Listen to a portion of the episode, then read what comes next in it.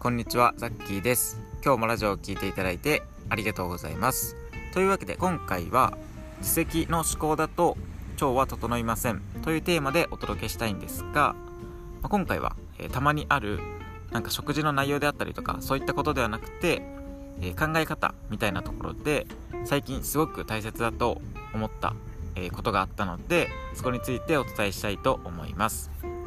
でそもそも自責の思考っていうのはま、何か問題が起きた時に人のせいにするのではなくて自分のせいにするっていうことだと思うんですけどもちろん今回はあの他人のせいにしろっていう風に言いたいわけではなくて、まあ、とは言ってもその自責の思考自分のせいにする考え方っていうのも一歩、え間違えると、え危険だなと最近改めて感じたことがあるので、まあ、その自責の思考だと腸内環境が整わない理由と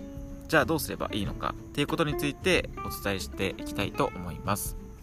でまず最初にその理由っていうところでまずは今回お伝えしたい結論っていうのを先にお伝えしておくと、えー、自分のせいとか自分の原因自分に原因があるっていうふうに思うのではなくて、え、システムとか仕組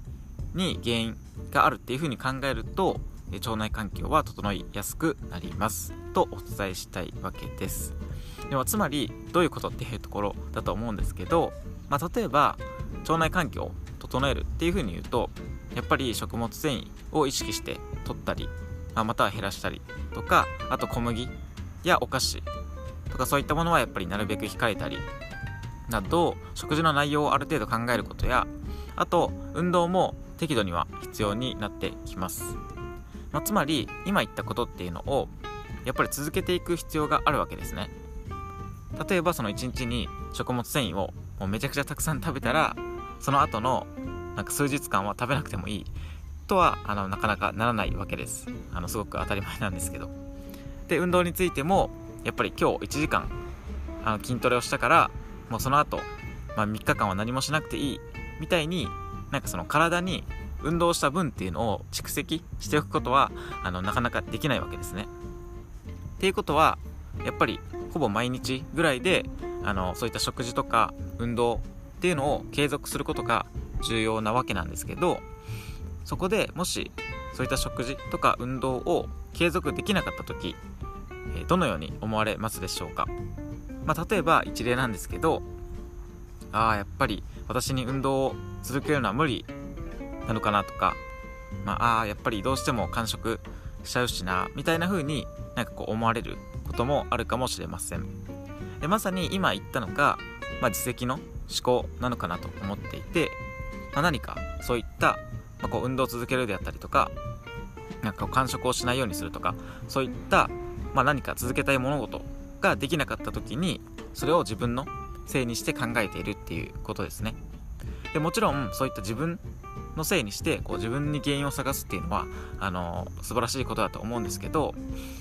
結構その自分のせいにしてしまうともちろんこれは何でもそうなんですけどなんか根性論みたいになってしまう可能性が高いんですね。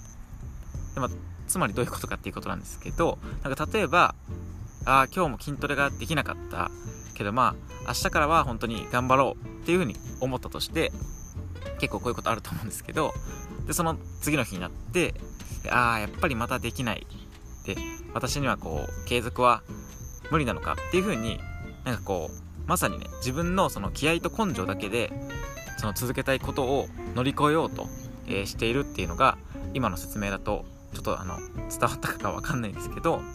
でもちろんねそういった自分のもう気合と根性絶対にこう明日からは続けるぞっていうのをこう思い思いに思ってそれで本当に続けたいことを継続できるっていう方もいらっしゃるとは思うんですけどまああのなんか水は低きに流れ人は安きに流れるっていうあのことわざみたいなのが昔からやっぱりある通りで人は基本的に、まあ、楽な方に流れていく生き物なんですね。でもちろんあのこうやってなんか偉そうに話してる僕らってそうなんですよ、まあ、つまりそこで大切なのが、まあ、最初にお伝えした通り自分のせいにするんではなくて、ま、システムとか仕組みに原因がないかを探すわけですね。で例えば運動がじゃなかなか続かないとした時にその時にただ運動を何かしらやろうとすると人はまあ、楽な方にやっぱり流れてしまうんですね。でその楽な方に流れるっていうのは運動で言えばやらない方の選択をするっていう確率がやっぱり上がってしまうわけです。でもその時に、まあ、それは決してその運動をやらなかった人が悪いんではなくてそうなってしまう仕組みとか、まあ、システムに問題があるんですね。なので、まあ、人がその安きに流れる楽な方に行ってしまうっていうのはもう至極当然のことなのでその運動をやらなくなってしまうっていうのはもう仕方ないことなんですよ。言ってみれば。なのでそれを分かった上であのそうさせないような仕組みっていうのを日々に作っていく必要があります。で例えば、まあ、具体的に言えばなんかその洗面所になんか踏み台あの、まあ、踏み台がないんだったら雑誌を重ねておいてもいいですけどそういったものを設置するっていうのはすごくいい方法かなと思います。あの歯磨きとかって洗面所ですることが多いと思うのでその歯磨きをしている時にそのすぐそこにあの踏み台っていうのがあったらその歯磨きのついでにあの昇降運動あの階段を上り下りするみたいな運動をするっていう、まあ、これがあの仕組みみたいなものですね、まあ、これがその踏み台っていうのが洗面所になかった他の部屋にあったとすると人は楽な方を選ぶのでまあ、別にあの今この近くにないしいらなくてもいいかっていう風に思ってしまうんですねやっぱり。なので、まあ、それでやらない可能性が高くなってしまう。で別に今言ったのはその踏み台を例にしたんですけど、まあ、他のことでも全部に言えるので、まあ、寝る時の布団とかベッドの真横にもうヨガのマットをあのもう常に敷いておくとか片付けずに常に敷いておくんですね。でそうするとやっぱり押し入れとかにまあ、丸めたりとかしてマットをあのしまってしまうともうそれをやっぱり出すっていうのが結局人にとっては面倒くさくなってしまうのでそうではない。もう出さないっていう楽な方に人はこう行ってしまうんですね。もうそれはもう誰だってそうなんですよ。だからそのもうマットとかをしまわずにもう真横に置いてあればなんかまあ寝起きとか寝る直前とかになんかその真横にやっぱりあるので毎日、まあ、ちょっとくらいやるかっていう風にそのま気持ち的にもやっぱりやなりやすいじゃないですか絶対。なのでそのまマットとかをあのいちいちもちろんあの片付けるっていうのも大切だと思うんですけどまあ何かねその習慣になるまではあのその片付けずにで習慣になってからは別に片付けてもやれるんですけどあのまあその習慣を作るまでの過程はもう絶対にこう自分がやれるようなあの環境を作るっていうのが、えー、めちゃくちゃ大切になってきます。で他にも、まあ、よく噛むことをつい忘れてできないっていうことだったら、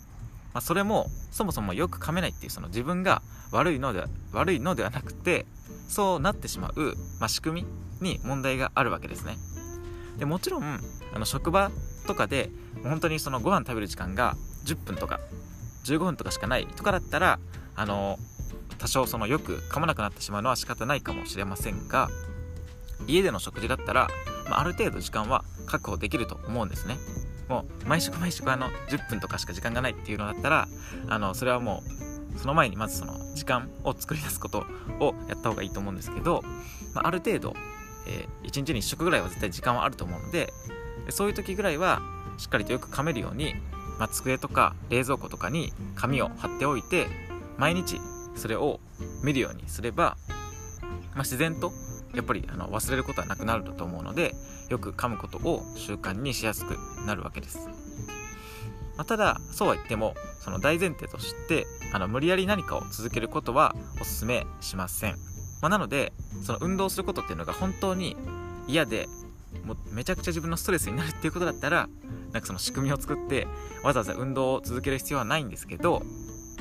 まあ運動ってやっぱりやるまでは結構めんどくさいんですけどやってみると逆にそれがストレス発散とかになるっていうこともあるのでまああの本当にそのやってみて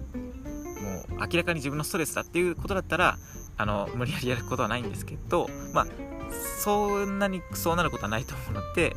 はい。まあ、その無理やり続けるっていうこと以外はあの自分が続けたいことはそれが続けれなかった時に自分のせいにするんではなくて、えー、まあ、何かそうなってしまうその仕組みとか環境に問題があるので、まあ、そこに改めて原因を、えー、探してみるのは大切なんじゃないかなと思います。で別にその運動とかもあの運動が絶対にもう無理ってことだったら他のストレッチとかヨガとかマッサージとかまあ何かしらこう自分がやれるようなことは、えー、おそらくあると思うので、まあ、そういったことが絶対に、え、毎日続けられるような仕組みを、え、作ったりすればいいのかなと思います。まあ、とにかく、え今回のその内容っていうのを求めるとその自分の何か続けられなかった時に自分のせいにするんではなくて、えまあ、その自分ではなくてそうなってしまう環境とか仕組みに、え問題があるっていう可能性が高いので、まあ、そこに改めて原因を探してみるといいかなと思います。で最後にあの一応僕もこれは何で話そうかと思ったかというとあの昨日昨日とか一昨日ぐらいに僕はこのラジオを一応毎日配信してるんですけど、まあ、2日間ぐらいちょっと休む時があってやっぱりそれも僕がこのラジオっていうのは、まあ、ほとんど毎日あのたまに休んでるんですけどほとんどやっぱり毎日続けられてるっていうのはこれ自分の意思で頑張ってるんじゃないんですね。もう仕組みができてるからあのもう続け続けざるを得ないっていうとあの 全然自分の意思で続けてるんですけどそのまああのそうだから自分の意思でもう頑張って今日も更新しようじゃなくて、まあ、あのいつもね最後終わる時に、まあ、明日も更新しますみたいなことを言ってやっぱりこう皆さんにこう、ね、宣言することでそれも一つの仕組みを作ってるわけですね。もう毎日するっていう感じの。なのでなんかまあそういった感じであのやっぱり自分一人だけだと絶対に人はあの安きに楽な方に流れてしまうものなのでもうそれは仕方ないんですよ。だからそれを分かった上でじゃあどうすれば続けられるのかっていうその続けられる仕組み作りを、えー、改めて考えていただけるといいんじゃないかなと思います。はいということで、えー、ちょっと今回本当に短く収めようと思ったつもりなんですけど、えー、また長くなってしまいましたが、えまた明日から更新していくので是非聴いていただけると嬉しいです。はいということで、えま、コツコツ本当に、えやっていくしかないので、え今日も引き続き超元気にしていきましょう、えこれを聞いていただいているあなたが今以上に健康でそして笑顔で過ごせるような力になれればなと思っております。それではザッキーでした。バイバーイ。